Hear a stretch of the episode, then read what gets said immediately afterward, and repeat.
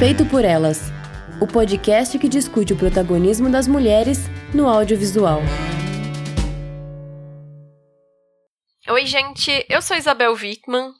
Eu sou Kel Gomes. Eu sou Elga Dornelas. E antes de começar, a gente quer agradecer demais as nossas madrinhas Carolina Roncone e Letícia Satinon.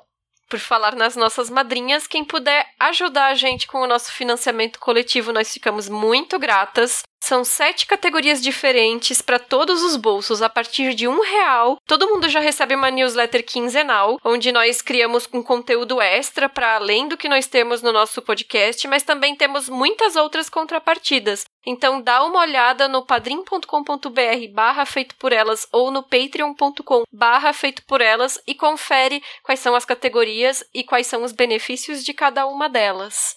E como vocês devem ter percebido, hoje nós temos uma convidada, a Elga, que inclusive também é madrinha, né, do Feito por Elas. Elga, obrigada por participar do nosso programa hoje, por ter aceitado o nosso convite e se apresenta para quem está nos ouvindo e diz onde que as pessoas podem te encontrar na internet. Ah, gente, imagina, é um prazer apesar de uma vergonha imensa também. pois eu me chamo Elga, sou pernambucana, mas atualmente estou fora do país. Sou do mundo das engenharias, mas cinema sempre teve um lugar especial no meu coração. Eu tenho um Twitter, mas eu nem sou tão ativa, só procurar por Elga Dornelas realmente. E termino, no fim das contas, por reproduzir e interagir com o conteúdo das outras pessoas, inclusive das meninas do Feito por Elas, né? Bem-vindo ao programa, Elga. Muito bom ter você participando com a gente. E high five aqui em uso do Twitter, não tão intenso. É, e a Elga também tá sempre no nosso grupo de Telegram, né? Então, comunidade movimentada lá, né? E eu, o programa de hoje ele dá continuidade ao nosso mês das escritoras, porque dia 25 de julho, como nós falamos no programa anterior, é o dia do escritor, né? Então esse mês a gente vai falar só de filmes adaptados de livros escritos por mulheres ou cinebiografias de escritoras. E essa discussão de hoje vai ser sobre o filme Emma, com ponto final mesmo no título. Não sei porquê, não entendi a proposta, enfim. O filme é adaptado do livro com o mesmo nome da Jane Austen, é dirigido pela Autumn The Wild, com o roteiro da Eleanor Catton. Então, assim, muitas mulheres envolvidas nessa adaptação, né? E para esse episódio, nós fizemos um experimento que foi um grupo de leitura. Nós convidamos as nossas madrinhas e nossos padrinhos por meio da nossa newsletter e também as pessoas pessoas que participam do nosso grupo de Telegram, né, a fazer essa leitura compartilhada do EMA, porque a gente fez essa proposta de ler o EMA para depois gravar sobre o filme, né? Eu achei que foi uma experiência super legal. A Elga, inclusive, foi uma das pessoas mais participativas, foi quem abriu o grupo de Telegram pra gente fazer as discussões e tudo. E o que que tu achasse dessa experiência, Elga? Ah, foi uma experiência bem legal. Eu, particularmente, nem sempre consigo manter uma consistência com minhas leituras, sabe? Sabe? A vida atrapalha um pouco. E uhum. eu acho que o grupinho contribuiu bastante nesse ponto. Mas acho que o mais importante mesmo foram todas as interações e a troca das percepções e as identificações também com, uhum. com o resto do pessoal. Posso estar enganada, mas também fiquei com, com a impressão que o livro ficou um pouquinho mais na memória. Não sei, né? é, pois é, eu, tô, eu ando tendo essa dificuldade, né, de tipo organizar minhas leituras, porque acaba que muito da minha rotina hoje é em torno de leitura, só que tipo livros para minha pesquisa, e eu acho que me ajudou muito o fato de a gente ter colocado metas semanais, né, para leitura e ter toda essa coisa da discussão em torno do que que a gente avançou na história na última semana, assim, para mim foi muito rico. Eu, agora eu entendi o apelo dos grupos e, e clubes de leitura, né? Gostei demais. E Bom, chegamos ao filme, né, especificamente. A primeira frase do livro eu acho que define muito bem, assim, é uma das.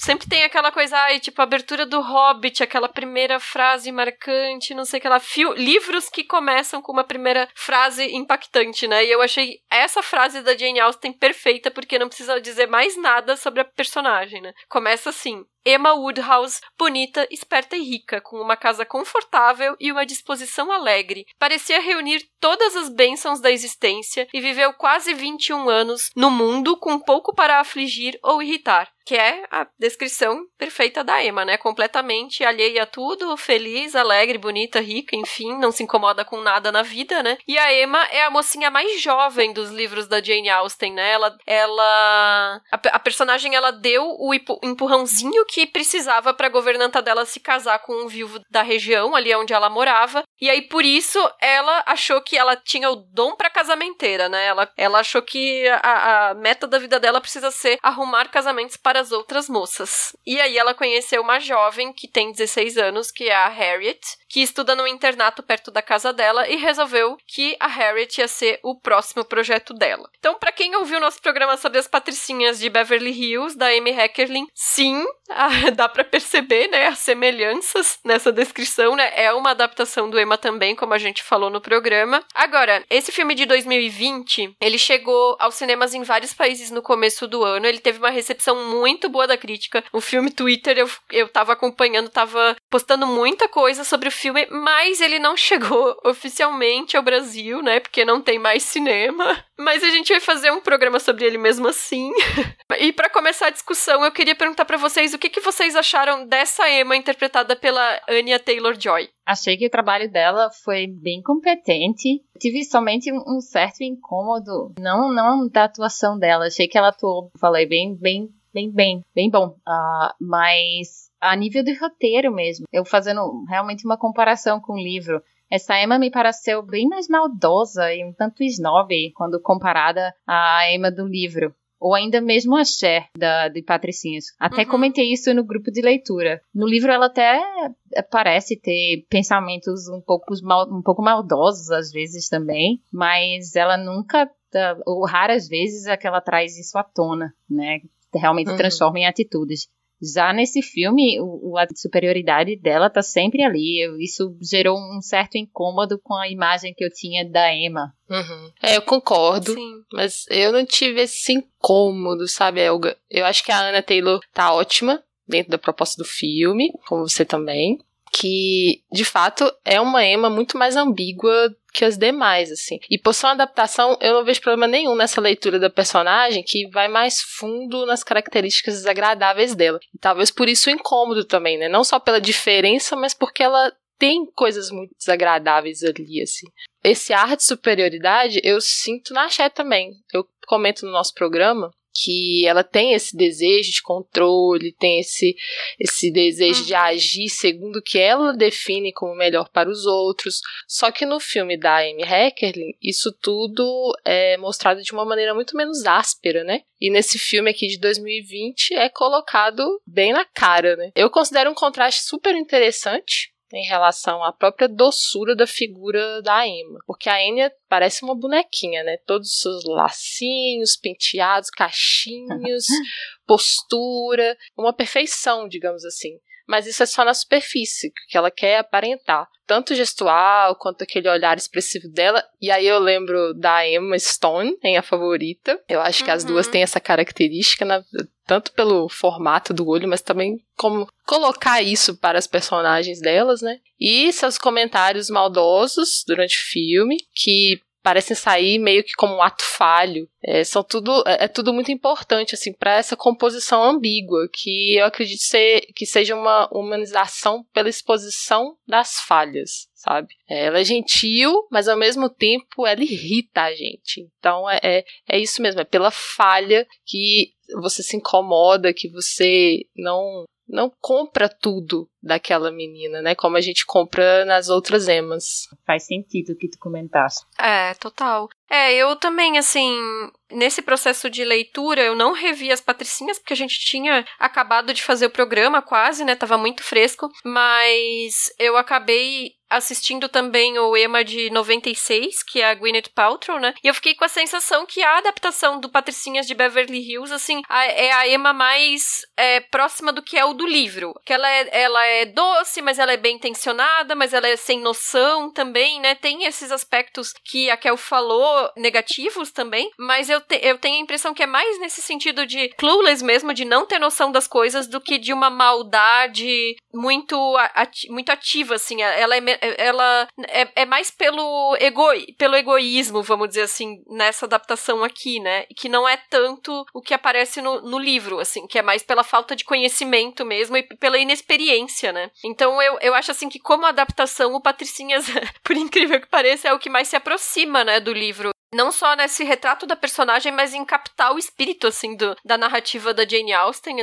Eu gostei da Gwyneth Paltrow, que faz a Emma em 96. Eu acho que ela tem uma cara de patricinha que encaixa, assim, com a personagem. Mas eu achei que, que, o filme, ele fica muito no raso, assim, muito na historinha do romance, que é, do livro, né? E aí deixa de lado o, o humor e a crítica social que estão na história. E que, por incrível que pareça, eu acho que aparece super bem no Patricinhas de Beverly Hills também, né? Que, que mostra também o... Tem o lado lado do humor e tem o lado da crítica social bem marcado também, né? Então esse filme de 96 é mais só o romance mesmo. E essa Emma, eu Achei a atuação da Anya muito boa também, dentro da proposta. Tem essas questões do roteiro que vocês falaram. Só que é isso, né? Ela parece que ela age menos nessa coisa da ingenuidade. Ela é, às vezes, mais cínica, assim, mais malvada, mais snob, enfim. Eu acho que no livro é isso. Ela, ela não é tão perfeita, ela é mais imatura, mas eu não acho ela tão má, assim. Mas eu acho que o filme acaba focando mais no humor do que no romance. Eu acho até acertada essa escolha pelo. pelo porque no, no livro, assim, durante a leitura, a gente até comentou isso várias vezes no grupo, né? Tem uhum. trechos que tu ri sozinha lendo.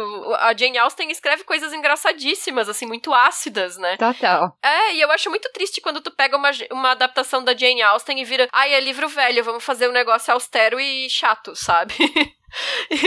e aqui eu acho que eles conseguiram captar bem essa coisa do humor. Acho que talvez não teve tanto a crítica social também, e eu fiquei pensando se tem alguma dificuldade em transpor os aspectos da crítica social do texto da Jane Austen, as nuances, né, pra tela, porque não, não por essas adaptações a gente vê que não fica tão, tão bem, assim, que, tipo, eles não conseguem passar isso também e se apegam mais a, tipo, a historinha que tá na, na narrativa mesmo. Eu concordo contigo, Isa, e eu vi o, o Emma de 96 com a Gwyneth agora, aos 45 minutos do segundo tempo, depois de ter sido convidada para fazer para fazer parte do podcast, só para também ter uma outra visão e ter também como fazer uma comparação. Então eu também achei a Gwyneth criou uma, uma imagem assim bem doce, mas é bem patricinha também. Uh, e sim, para uhum. mim também Patricinhas é a melhor adaptação. É a, é a, melhor adaptação mesmo. Eu adoro a Cher, bem, bem sem noção.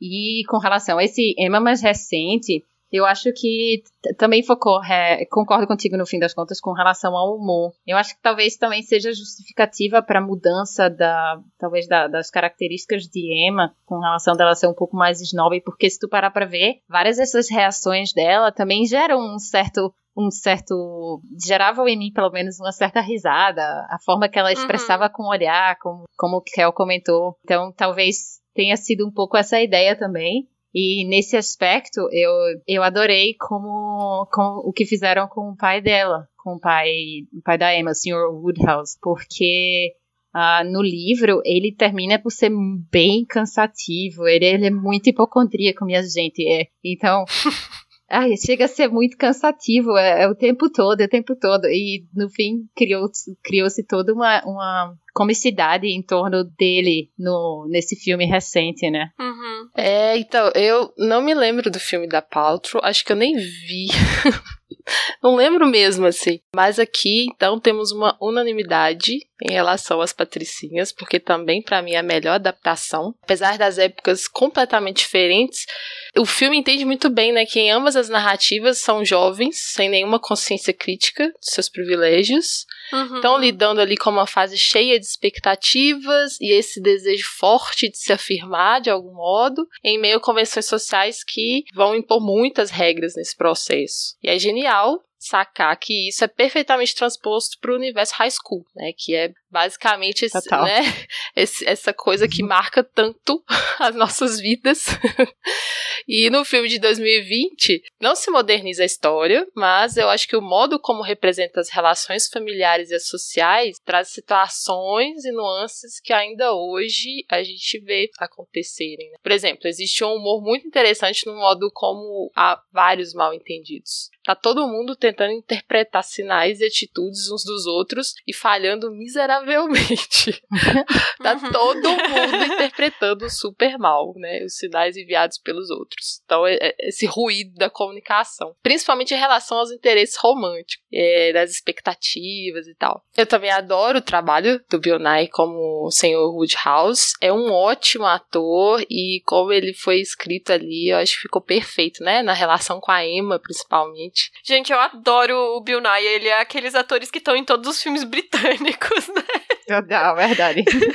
Ele é muito marcante nos papéis dele e ele sempre funciona muito bem no, na comédia mesmo. Agora, isso que tu falou dos desentendimentos, que eu, eu sempre fico. Assim, até lendo o livro a gente tem esse incômodo, né? Meu Deus, a Emma ela entende tudo errado, né? uhum. né? Assim, a Harriet deixa de falar um negócio pra ela e ela já presume que é outra coisa e já cria toda uma historinha na cabeça dela em cima. Enfim, ela sempre tá errada, é impressionante. A gente comentou várias vezes no grupo.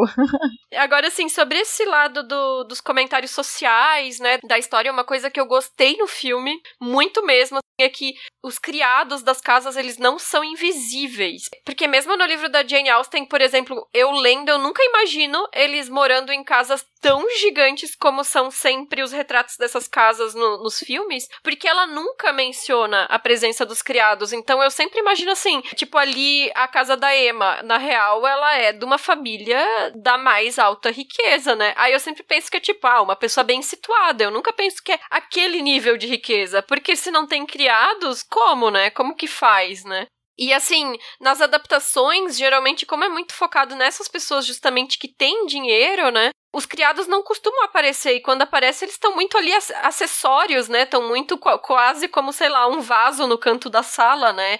E aí, assim, no livro, no máximo que acontece é tipo, ai, vamos contratar criados extras pra noite do baile. E aí fica subentendido que, ah, então, se é extras, então, né, tem algum criado, né? E nesse filme não, né? Ele, os criados, eles estão, eles aparecem bastante, eles trocam olhares silenciosos, eles esboçam reações, eles, eles têm expressões faciais para as coisas ridículas que os ricos estão fazendo na frente deles, né? Eu gostei demais disso, porque embora eles não tenham criado, assim, uma narrativa além do livro em torno das personagens dos criados, mas, mas ao mesmo tempo mostra a presença deles ali e mostra que eles são reativos àquelas pessoas ricas, né? Sim, foi maravilhoso. Eu morri de rir várias vezes com, com essa reação deles, com olhares. E eu devo dizer que eu reparei bem mais numa segunda visita, porque eu cheguei a ver o filme duas vezes. Então, na segunda visita, eu tava tentando prestar atenção a mais os detalhes. Então, então sim, esses esses olhares, essas reações despertaram vários risos em mim.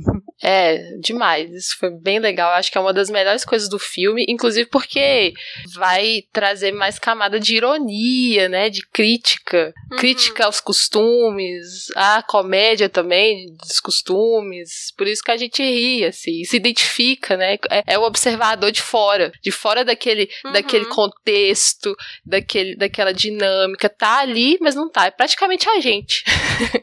Praticamente a gente, como espectador ali, só vendo aqueles ricos e suas tretas e zombando disso, né? É, até porque, como é um retrato de época, muitas dessas, dessas ações e muitos dos costumes, pra gente com o olhar de hoje, podem ser meio, meio ridículos, não só pela questão de classe, mas pela questão de, de costumes uhum. mesmo, né? Que se alteraram com o tempo. Então, que nem tu falou, Kel, eles acabam servindo como isso, né? Pra intermediar esse nosso olhar em relação às coisas que estão acontecendo ali, né? Agora, falando sobre a Emma de novo, né? No livro, relata que ela tem quase 21 anos, né? E o Knightley tem 36 anos. Então tem essa diferença de idade, né? Que ela até comenta assim: ah, nasci 16 anos depois, alguma coisa assim, né? E aí no Patricinhas, na, na adaptação, fizeram dele um universitário e ela no ensino médio. Então eu tenho a impressão, assim, que pra nossa sensibilidade de hoje não rola tanto um cara do, quase dobrando esquina pros 40, né? E aí eles deram uma rejuvenescida nele, né? E eu achei que esse Knightley desse filme fosse jovem também, assim assim, quer dizer, mais jovem, né? Não que 36 não seja jovem, porque eu tenho 35 e eu sou jovem, tá, gente?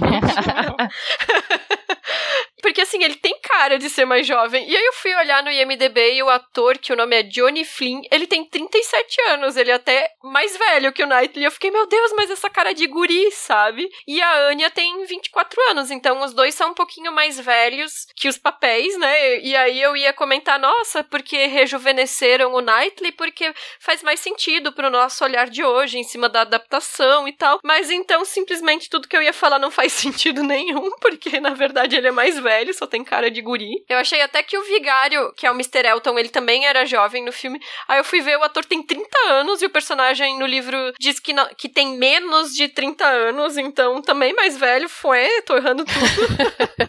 todo, todo mundo do, do filme tem cara de jovenzinho, mas na verdade é interpretado por gente mais velhos. Ah, mas eu vou dizer, ao menos para as personagens femininas, eu achei a escolha das atrizes, achei bem melhor do que para ao menos pro, pro Emma anterior, porque como tu disseste, a Emma tem 21, a Emma da Gwyneth, ela não parece ter 21 anos de jeito nenhum. o mesmo para Harriet. Eu acho que para Harriet aí é bem, é bem pior, porque foi a Toni Collette, eu acho, que interpretou ela no. Ai, no, sim. Uhum. No, da Gwyneth, no de 96. E, velho, ela não. Ela é muito adulta. Ela expressava lá muita ingenuidade que não diz respeito a Harriet. Eu acho que Harriet no livro tem 16, ou, não, 17 porque justamente ao fim do filme ela diz que atingiu a maioridade, né? E, mas que bizarrice é essa diferença de idade entre Emma e o Sr. Knightley, hein? Pelo amor de Deus. Se não me engano, no livro, em determinado momento, ele, ele chega e comenta que já amava a Emma desde que ela tinha 13 anos. Ouch. Tá... Sim.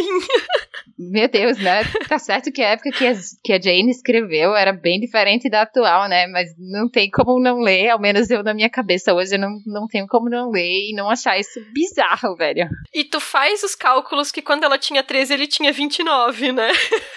Pois é.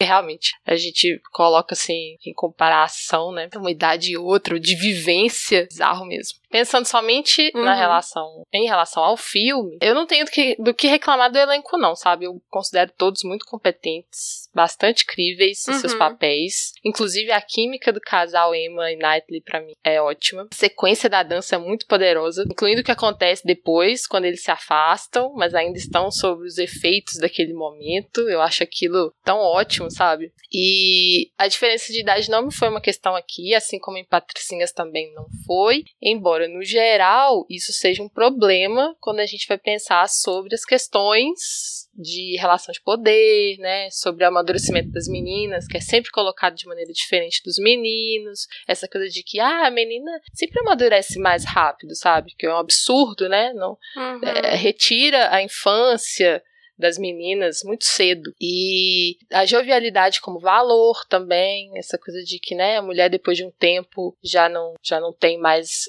o mesmo apelo atrativo, enfim, são todas questões que orbitam esse tema, né? E outros. Só que assim, nos dois filmes, nesse aqui, para mim tá tudo ótimo, assim, não, não foi uma questão para mim. E muito porque também é, dessa química, né? Porque se ele tivesse talvez uma aparência de homem muito mais velho, realmente ia dar um bug. Mas acho que ficou tudo ok por aqui. Bom, Kel, aproveitando que tu já falou do Mr. Knightley, tenho que dizer que também adoro essa sequência da dança, assim, e, e aquele momento que ele sai correndo depois, aquilo ali eu acho que ficou muito bom, né? Mas então vamos falar sobre o Mr. Knightley, né?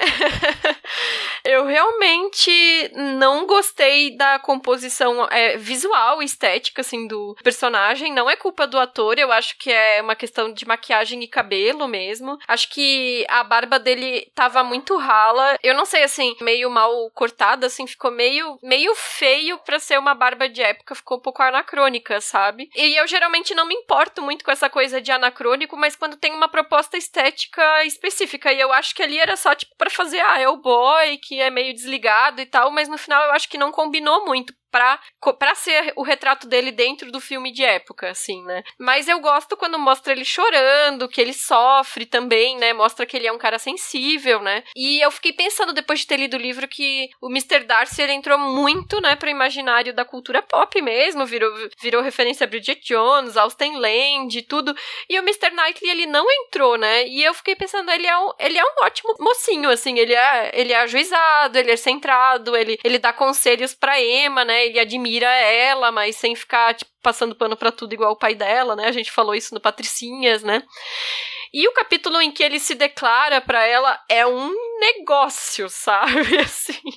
É muito fofo. E aí eu queria saber de vocês como que o Mr. Knightley ele se situa no ranking de vocês de boys literários transpostos pro cinema.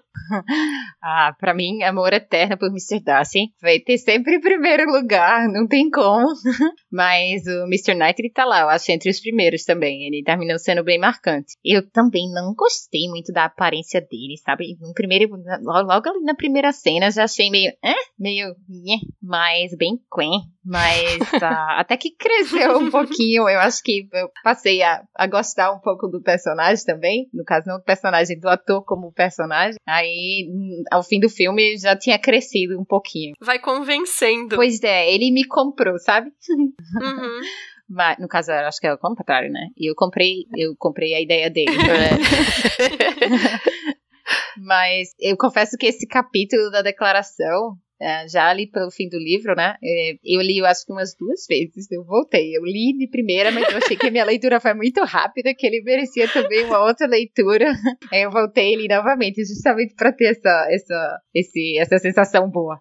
Uh, nessa adaptação, achei que deixaram vários momentos contemplativos, ainda fazendo também uma comparação com, com o Emma de 96, por exemplo. E eu acho que isso permitiu também, como tu mencionaste mais cedo, que os criados tivessem até sua participação e também que Mr. Knightley e Harriet, eu acho que os outros dois personagens principais, assim, né, mais importantes, tivessem mais espaço também, porque a gente termina acompanhando também a, ele um pouco, a vida dele lá, tem toda a interação uhum. dele com a, com a governanta dele no início do filme, que eu achei bem fofinha. E a gente também acompanha um pouco Harriet na, na no, no, pensionato lá, com as meninas, a gente tem uma visão um pouco maior do que é aquela realidade dele. Termina que no livro é, é, é sempre mais a perspectiva da Emma mesmo, então termina tudo que diz respeito aos outros, eu acho que é um pouco parcial, né? Eu acho que nessa adaptação uhum. terminou que mudou um pouco isso. Vocês tiveram essa impressão também? Sim, eu acho que as subjetividades todas ali têm mais espaço e isso acaba enriquecendo a nossa visão, né, das situações e dos comportamentos, né? Deixa de ficar tão focado focado na cabeça da Emma, no que a Emma vê, no que a Emma fala, enfim. E aí a gente tem uma visão ampla do, dos contextos, isso é muito bom. E sobre o Knightley, eu adorei desde o início, não tive esse problema. Acho o Flynn ótimo, com barba esquisita e tudo, mesmo sendo anacrônico. não é toda barba esquisita que é legal, hein? Mas essa eu gostei. Eu acho que é meio um dandy com charme para mim, sabe? Porque tem os aspectos uhum. anacrônicos em outras composições do filme e aí tudo bem, assim, não é o único, né? Senão ia, uhum. eu estranharia por conta disso. Mas me passa a ideia de, de como ele se diferencia daquela galera tão arrumadinha, né? Já na, no primeiro, no primeir, na primeira impressão dele, você já tem essa informação. Tem algo ali de diferente. E sobre os boys literários, eu acho que ele fica bem posicionado no meu ranking, viu? Acho não, tenho certeza. Mas, de fato, de fato, o Mr. Darcy ainda é favorito. E eu gostei de vocês comentando sobre o capítulo da declaração. Eu não me lembro desse capítulo e quero reler já não lembro. Vale a pena. Pois é, eu quero ler, porque fiquei muito curiosa para sentir esse quentinho de novo aí que vocês estão comentando, né? Ainda mais né, com, com as palavras, assim. Isso é muito legal. De você poder voltar a elas, sei lá, meio que vivê-las é muito bom. Poderia voltar, eu poderia voltar no filme também. que essa também é uma parte bem legal. Que eles estão tão desajeitados ali, mas ao mesmo tempo estão se declarando, né? Sim, esse desajeitado, toda aquela cena com sangue, eu achei tão cômica, tão engraçada. Aham. Uhum. Aham. Uhum. É, e, e, esse capítulo no livro vale a pena mesmo ser lido. Isso que tu falou, Helga, do, de como que tem mais espaço, né, pros, pros outros personagens, concordo. Eu acho que isso é também uma das coisas mais legais desse filme, de a gente poder ter outras perspectivas, assim. E tem uma personagem no livro que tá nessa adaptação e que não tá nas patricinhas do, de Beverly Hills, que me chamou muita atenção, porque ela é bem importante, né, na história, que é a Jane Fairfax, né, que é uma moça que é da mesma idade que a Emma. Ela é mais bonita que a Emma, Emma, ela se porta bem, é mais elegante, toca piano melhor, canta melhor que ela. Enfim, então ela, ela só não tem a mesma situação financeira, né? Então ela tá se preparando com toda essa formação que ela tem, né? para trabalhar como governanta aí, né? E eu acho que é uma personagem super interessante porque ela ajuda a comparar as ações da Emma, né? Ela é, ela é realmente posicionada nessa maneira comparativa, né? Até por ter todos esses talentos, né? E depois a gente descobre que ela tá secretamente noiva do Mr. Churchill, que é um boy que ficava flertando o tempo inteiro com a Emma, né? Incentivando as piores características dela, assim, tipo, as coisas mais egoístas dela, comentários maldosos e tudo, as fofocas, né? E o Knightley, ele logo de cara não foi com a cara, né, do, do Mr. Churchill em nenhum momento, né? Mas ela gostava dele, né? E eu acho que ele é o tipo de pessoa que deve ser divertido assim, porque ele é engraçado numa festa, né? Pra conversar ali, né? Mas a, a impressão que eu tive dele como personagem é que ele era um, um bajulador bem raso, assim. E o que, que vocês acharam desse casal? Ai, eu achei esse casal meio nada a ver. achei que, que a ideia, até no livro também, sabe? Eu achei que, que a ideia foi só, foi só gerar um desfecho para Frank, já que ele era a pessoa que talvez fosse o pretendente de Emma naquele momento. Aí, aí, aí tu tem Jane, que é super introspectiva. Agora que eu percebi, Jane tem o mesmo nome de Jane Austen. Jane ah, é super é introspectiva. É. eu não tinha reparado. Ela é super introspectiva, sensata, corretinha lá, apesar de, de bem reservada, né? Mas e ele meio que boy lixo, daqueles que sempre quer uh, ser o centro das atenções. Eu achei legal, eu acho legal que ela é um contraponto realmente a Emma. Emma, várias das reações também no filme, a gente vê Emma tendo exatamente consequência da, desse confronto, bora dizer assim, com, com Jane. Eu achei legal que mantiveram no filme. No livro, ela desperta uma curiosidade na gente, né? Porque ela, sendo super reservada, tem todo um ar misterioso. Parênteses aqui para comentar aqui, eu tenho uma apaixonite por Ewan, Ewan McGregor, mas conseguiram deixá-lo nada, nada no filme de 96, pelo amor de Deus, o Puts. que é aquilo? Gente do céu, pior peruca da história ah, do não. cinema. É horrível.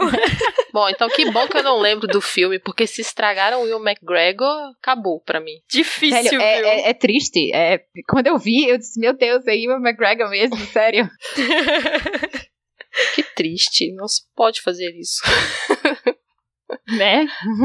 Bom, eu acredito assim, como eles são coadjuvantes, né? Eles têm um um desenvolvimento mais raso mesmo. Então a gente se apega às informações mais básicas que, de fato, não explicam muito como que esse casal funciona, como que funcionou ali. E aí eu fico pensando assim, que pode ser possível que a Jenny, por ser mais introspectiva, né, ela tenha se atraído por esse aspecto de diversão dele, por, por esse aspecto de centro de atenções, né, uhum. né, no sentido de que é o oposto dela. E ela se sentir vista por esse cara, né, de repente repente deu a ela, sabe, aquele, aquela massagem no ego também. E aí uma coisa envolvendo a outra, bom, deu certo, de alguma forma.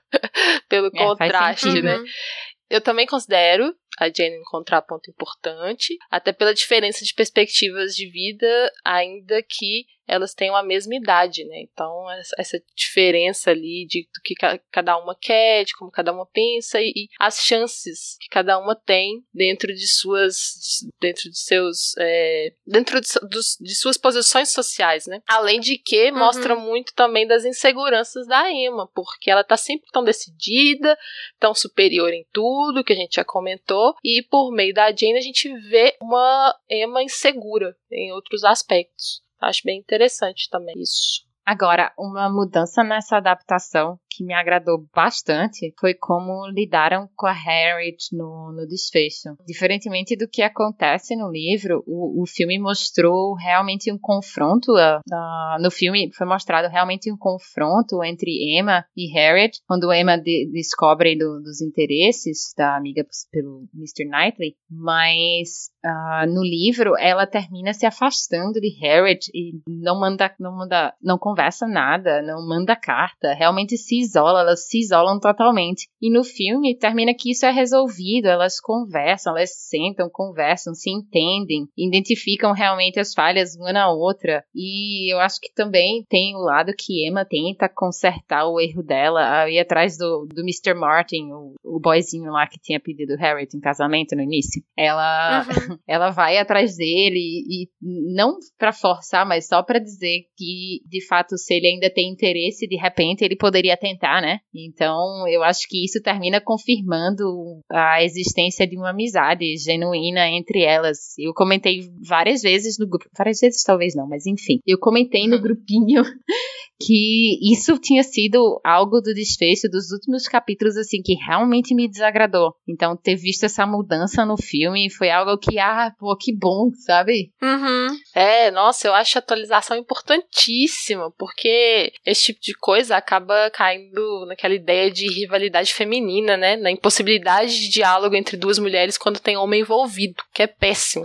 E aqui no filme elas se entenderem contribui bastante pra gente romper com isso, né? Que é uma, sei lá, uma ideia constante, que persiste muito ainda, dessa coisa de concorrência entre mulheres e que só serve mesmo ao patriarcado. Então, sabe, acho que é um detalhe de, de uma diretora atenta ao que, que precisa ser atualizado. Sim, total. É, é total. Aí entre essas coisas de liberdades criativas em torno de uma adaptação, né? Porque realmente a, a Emma, ela no livro, ela conta pra Harriet que ela tá apaixonada pelo Mr. Knightley, que é correspondida, enfim, que os dois vão ficar juntos por carta. Ela nem se digna ir lá conversar com a amiga, sabe? Então fica um negócio super mal resolvido, né? E depois, enfim. Ela despacha. É a Harriet para casa da irmã no livro. Uhum. Então é tudo muito pouco conversado. E eu acho que no, no filme realmente.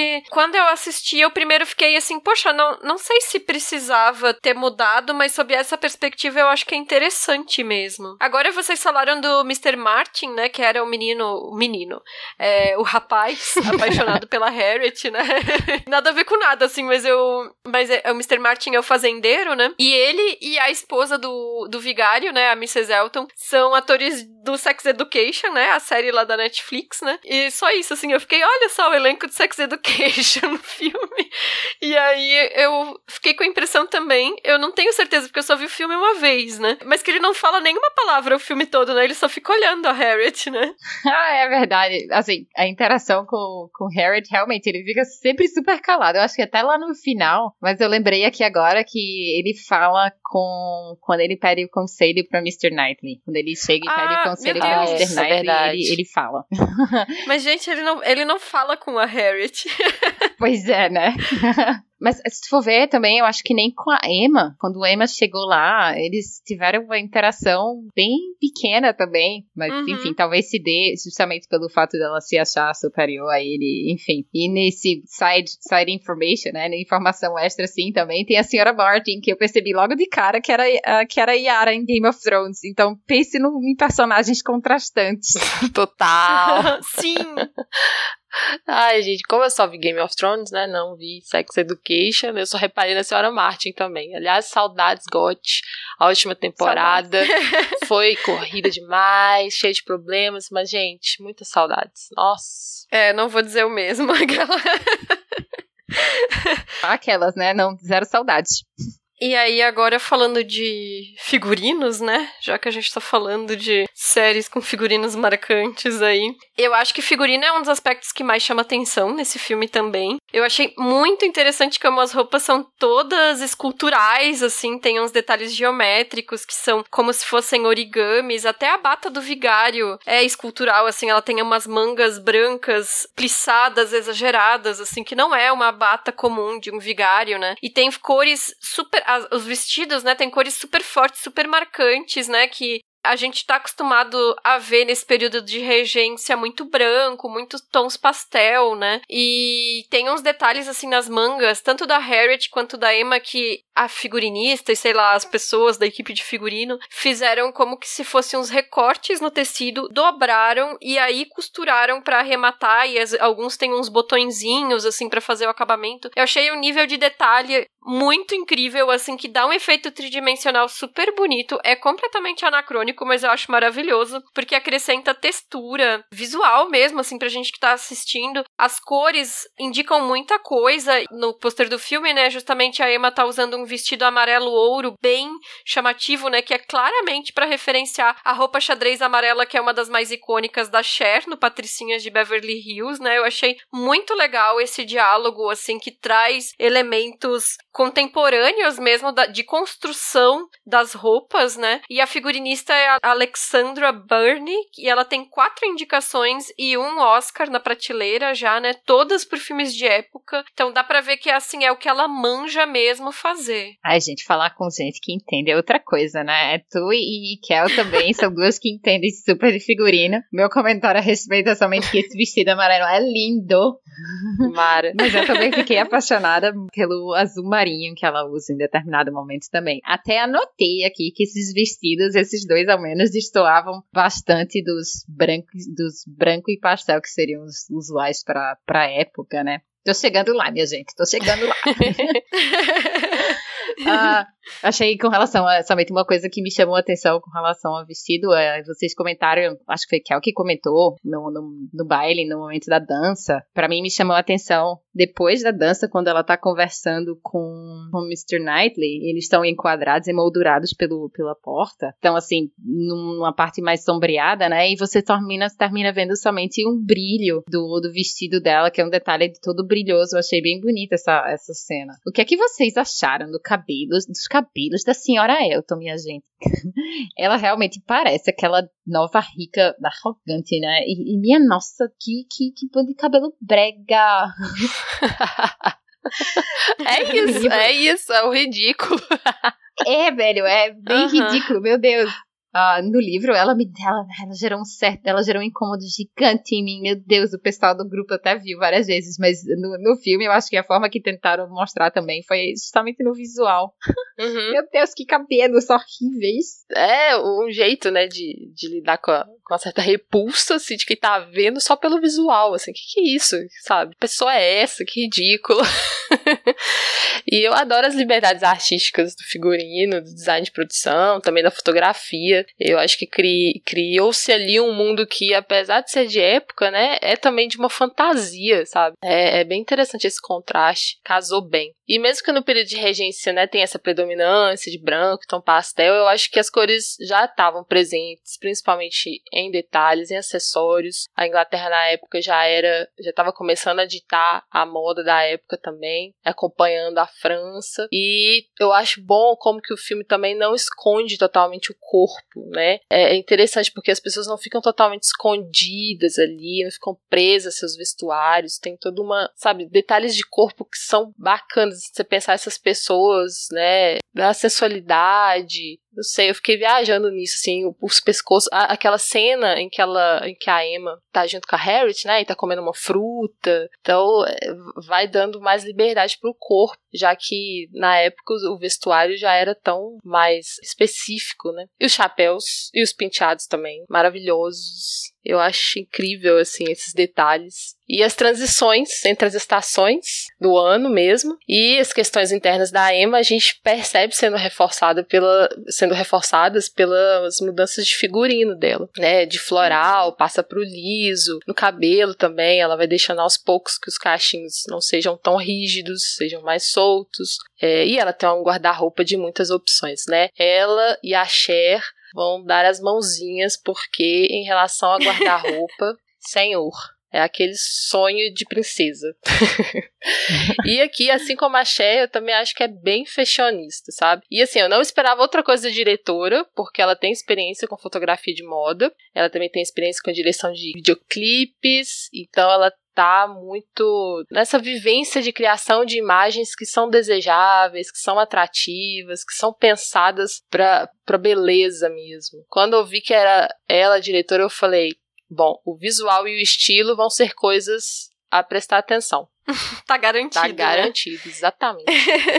Ah, inclusive curioso isso que tu falou do corpo, porque até lá no grupo de leitura, acho que foi a Elga mesmo que assistiu, foi a primeira pessoa que assistiu o filme e já avisou, tem nudes no filme.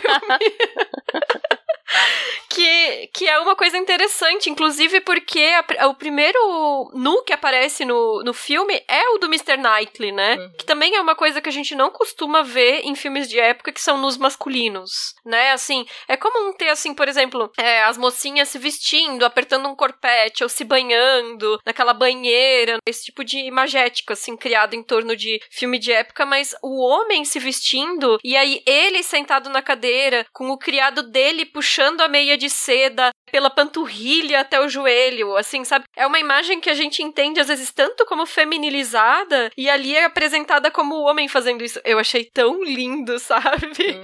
Como imagem mesmo, sabe? É uma quebra de expectativa que a gente tem em relação ao personagem. É verdade, eu nem tinha pensado direito nisso, eu acho, mas é, é verdade. e sobre a Mrs. Elton, eu acho muito engraçado que ela fica falando não, porque eu não me importo com os detalhes, ah, eu não gosto de exagerar exagerar muito nas roupas. E a roupa dela é tipo a mais absurda possível, cheia de penduricalho, detalhe, arremate, coisas amontoadas, né? E os cabelos extravagantes, que nem a Olga falou. É como quem diz, I woke up like this. É, pois é. Só que não. Uhum. Só que não, exatamente. É, como é que é? Make natural, né? Sem filtro, uhum. sem filtro. Aham. Uhum. Aham. Mas é isso, gente. A gente recomenda demais que vocês façam a leitura do livro da Jane Austen, porque também é um livro divertidíssimo. Apesar de ser um livro do século XIX, ele tem uma linguagem super acessível, super divertida. A gente realmente ri muito fazendo a leitura e anota vários pontos em que a gente percebe que ela está infiltrando ali os comentários até políticos e sociais da época, os comentários dela sobre as questões políticas e sociais da época, de uma maneira que passa quase despercebida porque é essa novela de costumes de mocinhas, né, casadoiras, enfim, mas vale a pena. E vale muito a pena também assistir a esse remake, porque embora nós tenhamos esse voto de unanimidade em relação a Patricinhas de Beverly Hills como a melhor adaptação em termos até textuais de ter captado melhor a vibe da narrativa do livro, mas esse filme aqui ele se apresenta com muita criatividade estética, muita criatividade visual e faz pequenas alterações nessa narrativa que são muito interessantes para a gente pensar de que maneira transpor esse livro que foi publicado bem no, na década de 10 de, do 1800 para o nosso contexto de 2020 de uma maneira que não não destoe tanto das perspectivas dos próprios personagens. Então vale muito como adaptação, vale muito como obra audiovisual. Fica a nossa recomendação. Se ouviu o programa até aqui já tomou vários spoilers, mas são spoilers de dois séculos, então não conta.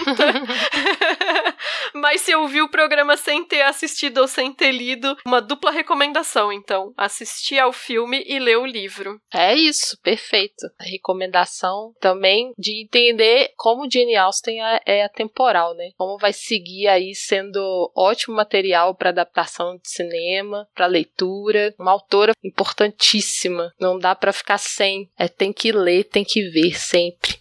E, bom, queria agradecer muito a Elga pela presença. Eu acho que a nossa conversa foi maravilhosa, Elga. Você já tinha gravado podcast antes? Não, minha gente, foi a primeira vez. Ah, gente, naturalíssima. naturalíssima. Menina, você nasceu para isso. Pronto. nem, nem sei, mas enfim, foi um prazer estar aqui. Obrigada pelo convite. Foi um prazer. E não esqueçam de seguir a Elga lá no Twitter, arroba Elga com H Dornelas. Isso aí.